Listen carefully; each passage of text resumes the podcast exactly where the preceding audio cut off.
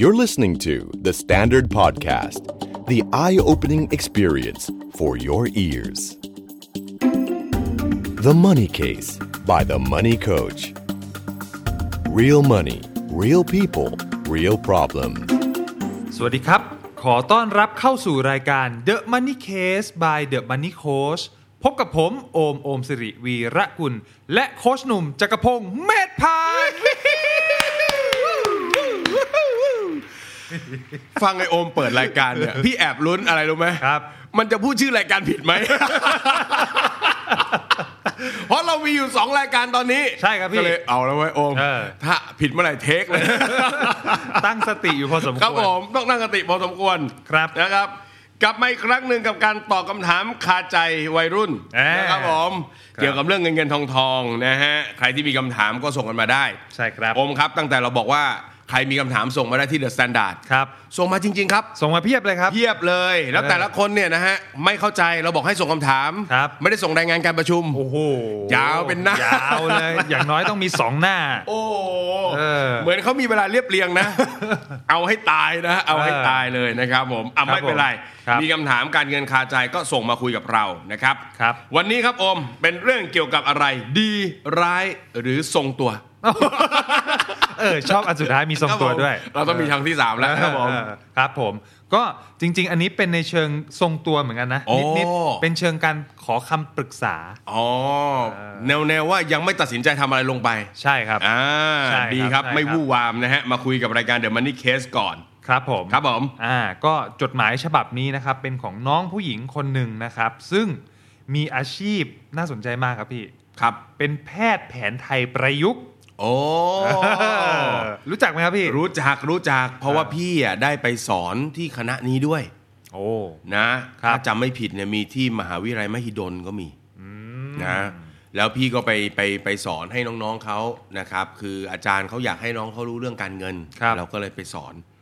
นะครับ อ่า โอ้ ครับผม แล้วก็ตอนแรกก็สงสัยว่าต่างจากแพทย์ทั่วไปอย่างไรนะเป็นแพทย์แผนหนึ่ง อ่า เป็นแพทย์แผนหนึ่งเลยแต่ว่าใช้ศาสตร์ของสมุนไพร ใช่ใช่ อะไรพวกนี้ ครับ นะครับ แล้วก็ศาสตร์ทางด้านการบำบัดนวดบำบัดนะ ค ค รั รั บบ ไม่ใช่นวดผ่อนคลายคนละแบบนะฮะ อันนี้เป็นนวดเพื่อการบำบัดปวด ครับ กล้ามเนื้ออะไรต่างๆพวกนี้นะ ค ฮะ รับผม อืม อ่า ก็คือเป็นแพทย์แผนไทยประยุกต์นะฮะ เยี่ แล้ว ยม ก็ยังเป็น wellness consultant ก็คือเป็นที่ปรึกษาเรื่องของอ่าสุขภาวะอะไรพวกนี้ด้วย เยี่ยม ทำงานที่รีสอร์ทบนเกาะสมุย ครับผม อ่า อืม ก็อาชีพก็เป็นเนยนะฮะแพทย์แผนไทยแล้วก็มีความฝันครับ ครับ อยากเปิดคลินิก โอ้ เป็นของตัวเอง ฮะฮะ ก็คือเอาวิชาชีพของตัวเองเนี่ยมาต่อยอดมาแบบเหมือนเปิดธุรกิจเป็นเจ้าของอะของตัวเองอะไรเงี้ยครั ปั บ จจุบันเป็นเป็นลูกจ้างอยู่ ใช่ครับ นะแต่ก็มีแผนว่าจะอยากจะทำเป็นกิจการตัวเอง ใช่ครับใช่ เยี่ยม ครับ ซึ่งการทำงานเอ่อบนเกาะสมุยอ่ะที่ ครับผม ที่บอกว่าเป็นแพทย์แผนไทยประยุกต์ครับ รายได้เนี่ยโอ้โหสูงกันครับ ประมาณ 65,000 บาท โอ้โห เยอะมากเยอะมาก เนาะ ใช่ครับ ซึ่งเดาได้ว่า เยอะเยอะ ลูกค้าส่วนใหญ่ก็เป็นต่างชาติเนอะ แน่นอน แน่นอนอยู่แล้วนะครับ เกาะสมุยก็จะมีชาวต่างชาติมาเที่ยวมา ใช่ครับ เยอะครับผม ใช่ครับ ทีนี้อย่างที่บอกไปว่าคือมีความฝันอยากเปิดคลินิกเป็นของตัวเอง แล้วก็แฟนของเธอเนี่ยก็มีที่ดินน่าจะเป็นที่ดินมรดกตกทอด โอ้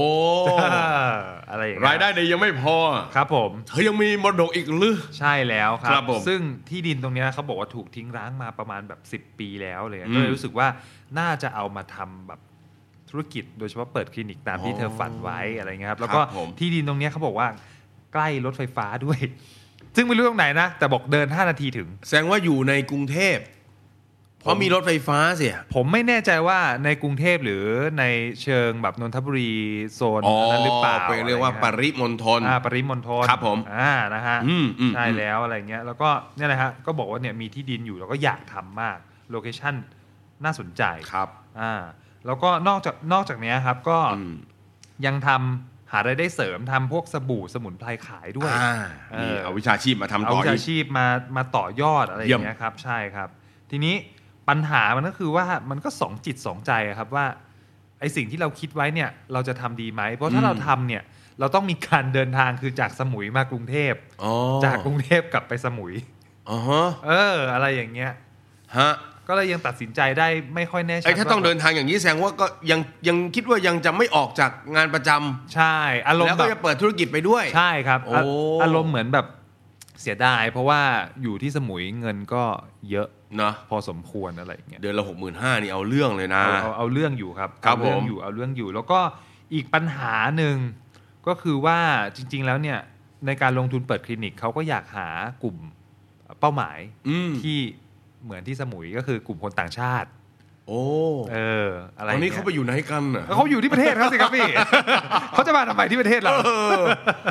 เอ อ อ อะ อะไร ไรอย่างเงี้ยแล้วก็ข้อที่ 2 คือเขาก็ที่อยากหาลูกค้าต่างชาติเพราะว่าเสียดายเรื่องการใช้ภาษาด้วย อืม เอออะไรอย่างเงี้ยก็เลยรู้สึกแบบอยากต่อยอด ครับ ก็เลยปรึกษาว่าควรจะหาทางออกอย่างไรบ้างกับ กับการตัดสินใจหนึ่งคือการเปิดคลินิก แล้วก็การที่จะต้องบินไปบินกลับอะไรอย่างเงี้ยครับพี่รวมถึง ครับ การหาลูกค้าลักษณะนี้อ่าใช่ครับ ทีนี้นอกเหนือจากเรื่องของ ผมโอ้โห อาชีพและความฝันแล้วเขาก็แชร์เอ่อการเงินส่วนตัวมาให้ด้วยว่า ครับผม ปัจจุบันเนี่ยเขารายได้เท่าไหร่มีภาระอะไรบ้างนะครับ อืม ก็คือรายได้เนี่ยจากเขาเรียกว่าอะไรนะจากการทำงานเอ่อแพทย์แผนประยุกต์ใช่ไหมครับ ครับ 65,000 บาท มีการหัก 10%เข้า PVD ก็คือกองทุนสำรองเลี้ยงชีพด้วยนะครับ โอ้โหครับ แล้วก็มีการทำเอ่อน้ำสมุนไพรแล้วก็สบู่ทำมือที่เล่าให้เล่าให้ฟังเล่าให้ฟัง ครับ เมื่อกี้ขายไปก็คือตกเฉลี่ยเดือนหนึ่งได้ประมาณแบบ สามพันกว่าบาทอะไรอย่างเงี้ยครั อื บ ม ใช่ แล้วก็ยังมีภาระเรื่องของส่งน้องเรียนมหาลัย ครับ สองคน อืมหืม ค่าเทอมคนละประมาณ 25,000 บาท ครับ ต่อเทอมนะครับอ่า อ่า แล้วก็ยังมีเรื่องของหนี้กยศด้วยครับอ่าซึ่ง โอ้ ปกติ ครับ เขาก็ส่งรายปีตามขั้นบันไดเนาะ ครับ อ่า ผม ก็ตอนนี้เหลืออีกประมาณ 2 0 0 0 0 0ครับ อืมหืม อ่าแล้วก็มีรถยนต์มือสองหนึ่งคันแต่ปลอดภาระไปแล้ว อ๋อ มีค่าเช่าบ้าน 1 0,000 ครับ ค่ากินอยู่ราวๆแบบหมื่นห้าถึงสองหมื่นครับ ครับผม อ่าโดยประมาณนี้ อืม ก็ขอบคุณล่วงหน้านะคะเขาบอกว่าเป็นแฟนพอดแคสต์ The Bunny Coach อ่า แล้วก็ The Standard ครับ หลายรายการเลยค่ะ โอ้ขอบคุณที่ติดตามนะฮะ ใช่ครับ เข้าใจเลยว่าทำไมน้องเขาเกรง ครับ นะ ไม่กล้าออกมาลุยเต็มๆ เพราะว่าด้วยเงินเดือน 65,000เนี่ย พอเราไล่เรียงภาระแล้วเนี่ย ใช้ได้ พอตึงๆเลยนะ ตึงๆเลยนะ ต้องใช้คำว่าพอตึงๆเลย ครั นะ บ ไม่ว่าจะเป็นการกินอยู่ส่วนตัว มี ครับ ค่าเช่าบ้านนะ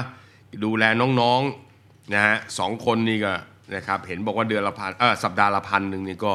แปดพันแล้วทั้งสอ ค ง รับ คนใช่ไหม ใช่ครับ เออก็เอาเรื่องอยู่เพราะฉะนั้นเข้าใจเลยว่ามันตึงอ่ะ ครับ เพราะฉะนั้นถ้าจะสวิตชเลยย้ายมาทำธุรกิจเลยเนี่ยอันเนี้ยเหนื่อย อืม นะฮะทีนี้ถ้าคุยเรื่องความฝันครับพี่โอม ครับ ถามว่าความฝันนี่ดีไหมดี ดี ดี แต่ความฝันนั้นมันมีเรื่องของจังหวะเวลาเข้ามาด้วยฮะ ครับ นะเวลาเราคิดจะทำอะไรเกี่ยวกับความฝัน เราอาจจะต้องดูจังหวะเวลาด้วย ครับ สิ่งที่น้องฝันไม่มีปัญหา อืม ต้นทุนเบื้องต้นคือค่าที่ดินมันไม่มี อ่า นะค่าเช่าไม่มีแน่ ครับ ๆนะครับ แต่ว่าค่าอื่นๆมาอีกเพียบ เออ นะที่แย่ที่สุดก็คือช่วงเนี้ยลูกค้านี่สิ ครับ กรุงเทพปริมณฑลเราจะหาฝรั่งมังค่าที่ไหนนะ เออ เยอะแยะเต็มไปหมดนะครับ ใช่ครับ อ่าหรือจริง ๆ กลุ่มตลาดเนี่ยมันจะเป็นยังไงเนี่ยอาจจะต้องดูโลเคชันด้วยไม่แน่ใจเลย เพราะว่าถ้าเป็นปริมณฑลมากเราจะไปตั้งโจทย์ทำตลาดกลุ่มชาวต่างชาติ ต่างชาติ ก็อาจจะไม่โดนนะ ใช่ครับ แต่ถ้าเป็นกรุงเทพในเมืองนี่อาจจะโดนอาจจะใช่ เออ นะค ครั รับ บ แต่ว่าโหด้วยจังหวะแล้วก็ไม่เหมาะเลย ใช่ เชียร์อย่างนี้นะฮะใช้คำนี้ฮะเวลามีใครมาปรึกษาเรื่องอยากจะทำธุรกิจพี่จะเชียร์อย่างนี้ว่าให้ทำการบ้านของผู้ประกอบการก่อน ครับ ใช้คำว่าการบ้านเพราะว่าก่อนที่จะลงเงินลงทุนลงแรงทำอะไรเนี่ย ครับ ศึกษากับมันให้มันเต็มที่เต็มเหนี่ยวก่อน อืม นะครับ ความหมายของการทำการบ้านของผู้ประกอบการ คือให้เราหยิบข้อกังวลทั้งหมดเนี่ยมาจัดการ ครับ เออเอามาเคลียร์ให้มันจบชัดก่อนนะครับ อืม ให้มันเห็นเขาบอกว่าธุรกิจที่ประสบความสำเร็จเนี่ยนะมันจะเกิดขึ้นสองครั้งก็คือมันประสบความสำเร็จบนกระดาษก่อน ครับ นะฮะคือสำเร็จบนกระดาษแล้วบางทีของจริงอาจจะไม่สำเร็จก็ได้นะ อ่า สำเร็จบนกระดาษปุ๊บถ้าทุกอย่างมันเป็นไปตามกระดาษที่เราวางแผนไว้ทั้งหมดเนี่ยมันก็จะไปสำเร็จอีกทีในของจริง อืม ใช่ไหม ครับ นะครับเพราะฉะนั้นชวนคิดสามเรื่องดังต่อไปนี้ ระหว่างนี้ทำกันบ้านยัง ครับ ไม่ต้องไปทำอะไรมากนะครับ เออ หนึ่งเรื่องการตลาด เนอะคือเราชินกับการอยู่ที่นู่น เราทำงานกับคนต่างชาติ ใช่ไหมครับ ทีนี้โลเคชันของเราเนี่ย มันทำแบบนั้นได้ไหม อืม งั้นเรามาคิดเรื่องการตลาด ครับ มาคิดเรื่องแบรนด์ ครับ นะครับ กลุ่มลูกค้าเป้าหมาย อันนี้สำคัญมากฮะ อืม กลุ่มลูกค้าเป้าหมายเราจะเป็นใคร โลเคชันตรงนั้นมันเหมาะจริงหรือเปล่าใช่ ครับ หรือเปล่า ครับ ในระหว่างนี้นะฮะถ้าเกิดว่ายังเปิดร้านอะไรไม่ได้ เราก็สามารถสร้างตัวตนของเราได้นะ อืม เดี๋ยวนี้เราก็จะสามารถสร้างเว็บไซต์สร้างแฟนเพจ ให้ อ่า ข้อมูลความรู้ ใช่ครับ ก่อนได้ เออ ทำให้คนรู้เริ่มรู้จักตัวนี้ก่อน ครับ นะระหว่างนี้เราอาจจะพวกขายพวกอุปกรณ์อะไรที่เกี่ยวข้องอะไรสมุนไพรอะไรนะ เงี้ย เออ ใช่ไหม ใช่ไหมแต่ให้ในเชิงความรู้ไปด้วยแล้วขา ครั ย บ ไปด้วย แล้วก็แนะนำเรื่องของการนวดบำบัด การรักษาโรคด้วยแพทย์แผนไทยอะไรพวกเนี้ย ใช่ใช่ใช่ นะฮะพยายามทำการตลาดตรงนี้เพื่อให้เราเห็น ครับ ให้เราเห็นข้อมูลกลุ่มลูกค้านะครับ แล้วก็อาจจะต้องมีเวลาถ้ามีเวลาก็อาจจะต้องมาแวะเวียนตรงที่ว่างเปล่าลกล้างว่างเปล่าของเราเนี่ย ลองมาดูซิว่าโลเคชันเนี้ยใครน่าจะเป็นกลุ่มลูกค้าเป้าหมาย เออ ถ้ามันไม่ใช่ฝรั่งล่ะ ที่เราตั้งใจไว้เป็นคนแถวนั้นที่มีกำลังซื้อได้ไหม อืม เราจะทา r g เกตเอากลุ่มไหน ครับ ไม่ใช่เอาคนที่ผ่านร้านเราทั้งหมดถูกไหมฮะเราต้องมาดูด้วยว่าเราจะทำราคากลุ่มไหนอย่างไร ต้องมาคิดเรื่องนี้วางแผนเรื่องนี้มาให้เรียบร้อยเสร็จสับ อืม นะซึ่งไอ้ตรงนั้นมันก็จะผูกโยงกับข้อที่ 2 ด้วยคือโอเปอเรชั่น อ่า ถ้าเรากะว่าจะขายคนมีสตางค์สักหน่อย มีกำลังซื้อสักหน่อย โอ้โห สถานที่ของเราเนี่ยมันต้องโออาไปด้วยเลยนะ ถูก โออาไปด้วยเลย แล้วบางทีโจทย์มันอาจจะพลิกก็ได้คือ ที่ตรงนั้นไม่เหมาะกับการทำไปเลย อ่า ถูกไหมฮะ ครับ เกิดแล้วมันจะมาโออาของเราเราปรากฏว่าข้างๆนะฮะขายอาหารทั่วไปขายอะไรต่างๆ แบบเนี้ยเนาะเป็นร้านโชว์หวยอย่างเงี้ย อ่ามั มันก็อาจจะไม่เหมาะ ใช่ ใช่ไหมเพราะฉะนั้นอ่าตรงเนี้ยพอเห็นการตลาดชัดมาดูโอเปอเรชันครับว่า ตัวธุรกิจน่ะหน้าตามันจะเป็นยังไง ครับ นะตัวร้านมันจะเป็นยังไง อืม นะออกแบบดีไซน์ไว้เบื้องต้นก่อนก็ได้ ศึกษาข้อมูลพวกนี้ทำข้อมูลแล้วเก็บข้อมูลทั้งหมด ครับ ถามตัวเอง ถ้ายังอยู่สมุยอยู่ อืม คอนโทรลร้านนี้ ยังไง รู้ได้ไงว่าวันหนึงลูกค้าเข้าเท่าไหร่ เออ เก็บเงินยังไง ใช่ไหม เงินที่ได้แต่ละวันเอาไปไหน เออ เนี่ยเขาเรียกว่าตั้งคำถามในเชิงคอนโทรลก่อน อืม ไม่ได้บอกว่าทำไม่ได้นะครับ ไม่ได้ ครับ บ อกว่าต้องลาออกจากที่นู่น แต่ถ้าเกิดน้องตอบไม่ได้ก็แสดงว่าน้องยังไม่พร้อมจะเป็นผู้ประกอบการ อืม เห็นไหมเพราะฉะนั้นดูให้ชัดเลยฮะ ครับ และสุดท้ายก็คือดูเรื่อง finance อืม เห็นการตลาดแล้ว ครับ เห็นโอเปอเรชันแล้วว่าร้านเราจะสวยประมาณนี้ ทุนตั้งต้นเท่าไหร่ เท่าที่พูดมานี่ก็หนักอยู่นะ เอ พี่ อ หนัก ที่ อ ยัง นะ ไม่เสียจริง เออ แต่พอได้ยินเขาว่ารกร้างว่าง เปล่าเมื่อกี้ พี่ว่ามันบูรณะเยอะ เออ ถูกไหมฮะพอ ครับ บูรณะเยอะปุ๊บ เราสามารถลองดูได้นะฮะ ถ้ามีแบบปุ๊บเราลองให้ช่างมาตีราคายังไม่ต้องจ้างเขาก็ได้ เออ เราจะได้เห็นว่าทุนตั้งต้นมันเท่าไหร่ อืม อย่าไปเอาหน้าตักของเราว่าเรามีเก็บเท่านั้นเท่านี้ ครับ แล้วมันจะทำเท่าที่มีไม่ได้ อืม ถ้าเกิดตลาดกลุ่มบนเรามาทำแบบเนอะดูไม่สวยดูไม่งามมันไม่ได้ ถัดมาคือ 2 ก็คือทุนหมุนเวียน ครับ ร้านน้องเปิดวันแรกอะ่ะ มันจะดังเลยเหรอ อ่า มันจะมีคนมาเลยเหรอ ครับ ถูกไหมฮะ เพราะฉะนั้นอาจจะต้องทำประมาณการงบกำไรขาดทุนไปหนึ่งปีเลย อืม ว่าช่วงแรกคนไม่ค่อยเข้าเลย แล้วจากนั้นคนค่อยๆ เพิ่มขึ้นเรื่อย อืม รายจ่ายฟิกซ์จะมีอะไรบ้างนะค่าของคนทำงานที่เข้ามาช่วยเราค่าตกแต่งค่าน้ำค่าไฟขาดทุนทั้งหมด 12 เดือนเท่าไหร่ เออ นั่นคือทุนตั้งต้นที่เอาไว้หมุนเวียนเหมือนกัน อ่า โอเคไหมเอ่อเพราะฉะนั้นทำการบ้านตรงนี้ก่อน อ่า นะครับ ครับ ทำการบ้านตรงนี้จบพี่แนะนำเลยว่าจะมี 2คำตอบใน หัว ลุยกับเลิกเขาวะ เออเออเออ เอาจริงๆครับจริงๆเพราะว่าผู้ประกอบการส่วนใหญ่เนี่ยบางทีมีแค่ความฝันแล้วก็ความฟิต ครับ แล้วก็ลุยเลย อืม แต่ว่าถ้าเราไม่เห็นภาพจริงๆเนี่ยให้เราเขียนยังไงมันก็ไม่ครบอยู่ดีนะ อืม เพราะฉะนั้นเราเห็นว่าโอ้โหถ้าประมาณนี้เราเราไหวเราเอาอยู่หรือเปล่า อืม ดีกว่าที่เราทุ่มทุนทุ่มเงินไปแล้ว เสร็จแล้วก็ต้องมาทู่ซีอยู่กับมัน อืม นะครับเพราะฉะนั้นอันเนี้ยพี่เรียกมันว่าการบ้านผู้ประกอบการลองดูสามมิตินี้ดู ครับ นะครับ เอออ่ อ่าเป็นกำลังใจให้น้องดู ครับ นะ ลองเช็คดู นะครับผมพี่ ครั อบ ม ผม ปกตินวดอะไรพวกนี้บ่อยไหมครับผม โอ้ยผมก็ นั่งนั่ง บอก นั่งนั่งอัดเดมันนี่เคสบอกเมื่อยตัว เออหันไปสบตาโปรดิวเซอร์โปรดิวเซอร์ตกใจเลยครับเมื่อกี้เออเออเออมีบ้างครับพี่มีบ้าง นะ เออไปนวดแบบเป็นออฟฟิศไงแบบพวกออฟฟิศซินโดม เออนะ คอบาไหล่อะไร เนื้ พวกเนี้ย คอบาไหลพวกเรา ใช่ จะหนัก ใช่ มากนะครับผม ใช่ครับ แล้วมีความเห็นยังไงกับเคสนี้ครับของน้องคนนี้ โอ้ยเคสเนี้ยพอรู้ว่าเป็นเหมือนเป็นมนุษย์เงินเดือนเหมือนกันเนาะ ครับ ถ้าที่ทำงานประจำเหมือนกัน ก็เลยเห็นด้วยกับพี่หนุ่มเลยว่าเฮ้ยโอ้โหโดยสภาวะช่วงนี้เนาะจะคิดจะออกแต่ยคิดเยอะๆ คิดดีๆ ครับผม แล้วก็แบบโหกลางเนี่ยกลางเขาเรียกว่าอะไรทั้งเรื่องของรายรับรายจ่ายภาระออกมาให้หมดรวมถึงค่าทุกสิ่งทุกอย่างที่เราคิดว่าจะต้องเอาไปทำกับ เออ กิจการเนี่ย ครับ มันหนักหนาสาหัสเท่าไหร่สเกลมันเท่าไหร่ นะ เราก็ไม่รู้ไง ใช่ เออ ใช่ อะไรเงี้ย ใช่ ถ้ามันถ้ามันใหญ่มากจนโอ้โหจนมันจนมันเกินความสามารถรู้สึกว่าเฮ้ยเข้าเข้าไปในสนามนี้แล้วตึงแน่นอน อืมอืมอืม ค่อยๆคคิดแล้วก็รอหน่อยก็ได้ เออจริง รอหน่อยก็ได้อะไรเงี้ยแล้วก็ผมรู้สึกว่าเอ่อระหว่างรอเนี่ยสามารถสร้างแบรนด์ไปด้วยก็ได้แบบที่ พี่หนุ่มบอก เออเออ มีความรู้เดี๋ยวนี้ช่องทางมันเยอะขึ้น ครับผม อะไรอย่างเงี้ย YouTube ก็มี เออ เปิดซะเอาวิชาชีพที่ตัวเองทำอะไปสร้างไปโปรโมท ใช่ใช่ ไปสอนวิธี how to ก็ได้ ใช่ครับ เผลอๆไปสร้างไรายได้ผ่าน YouTube แบบกัน เนอะคือเตรียมแบรนด์ไว้สักแบรนด์หนึ่งแล้วเดี๋ยวเอามาเชื่อมกันตอนหลัง เออ เพราะว่าเรา ใช่ เดี๋ยวเราจะไปเปิดเรียกว่าอะไรสถานอะไรยกว่ารักษาแพทย์แผนไทยอะไรของเราก็ว่า ใช่ ไป ใช่ ตั้งชื่อไว้ชื่อหนึ่งแล้วก็ช่อง YouTube ก็ช่องเดียวกันเพจเดียวกันเนอะ ใช่ครับเผลอๆเนี่ยเอ่อกลุ่มลูกค้าเนี่ยอาจจะไม่ใช่กลุ่มลูกค้าต่างชาติ เออ เป็นหลักก็ได้อาจจะเป็น follower ที่มาชื่นชอบคอนเทนต์เรา ใช่ มาติดตามเรา แล้วก็คนต่างชาติที่มาดูแล้วเผลอมาดูอะไรเงี้ยก็อาจจะแบบเป็นทาร์เก็ตรองลงมาก็ได้อะไรอย่างเงี้ย ใช่ค ผ รับ มว่าอาจจะต้องปรับ